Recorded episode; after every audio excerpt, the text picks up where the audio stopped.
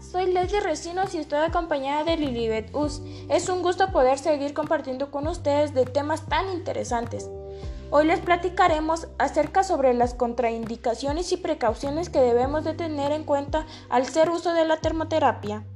Les comento que la termoterapia es una intervención relativamente segura, pero también va acompañada de contraindicaciones y sus precauciones.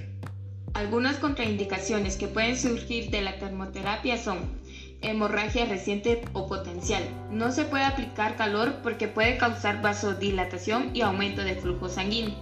Dentro de las contraindicaciones también podemos encontrar el deterioro de la sensibilidad o deterioro mental.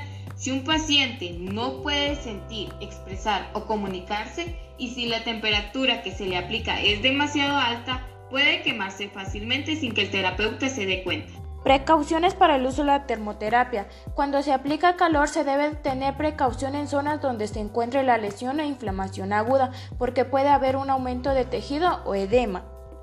¿Y qué preguntas se puede realizar al paciente en esta precaución? Por ejemplo, ¿cuándo se produjo la lesión? Por eso realizamos una valoración para no aplicar calor en las primeras 48 o 72 horas después de la lesión.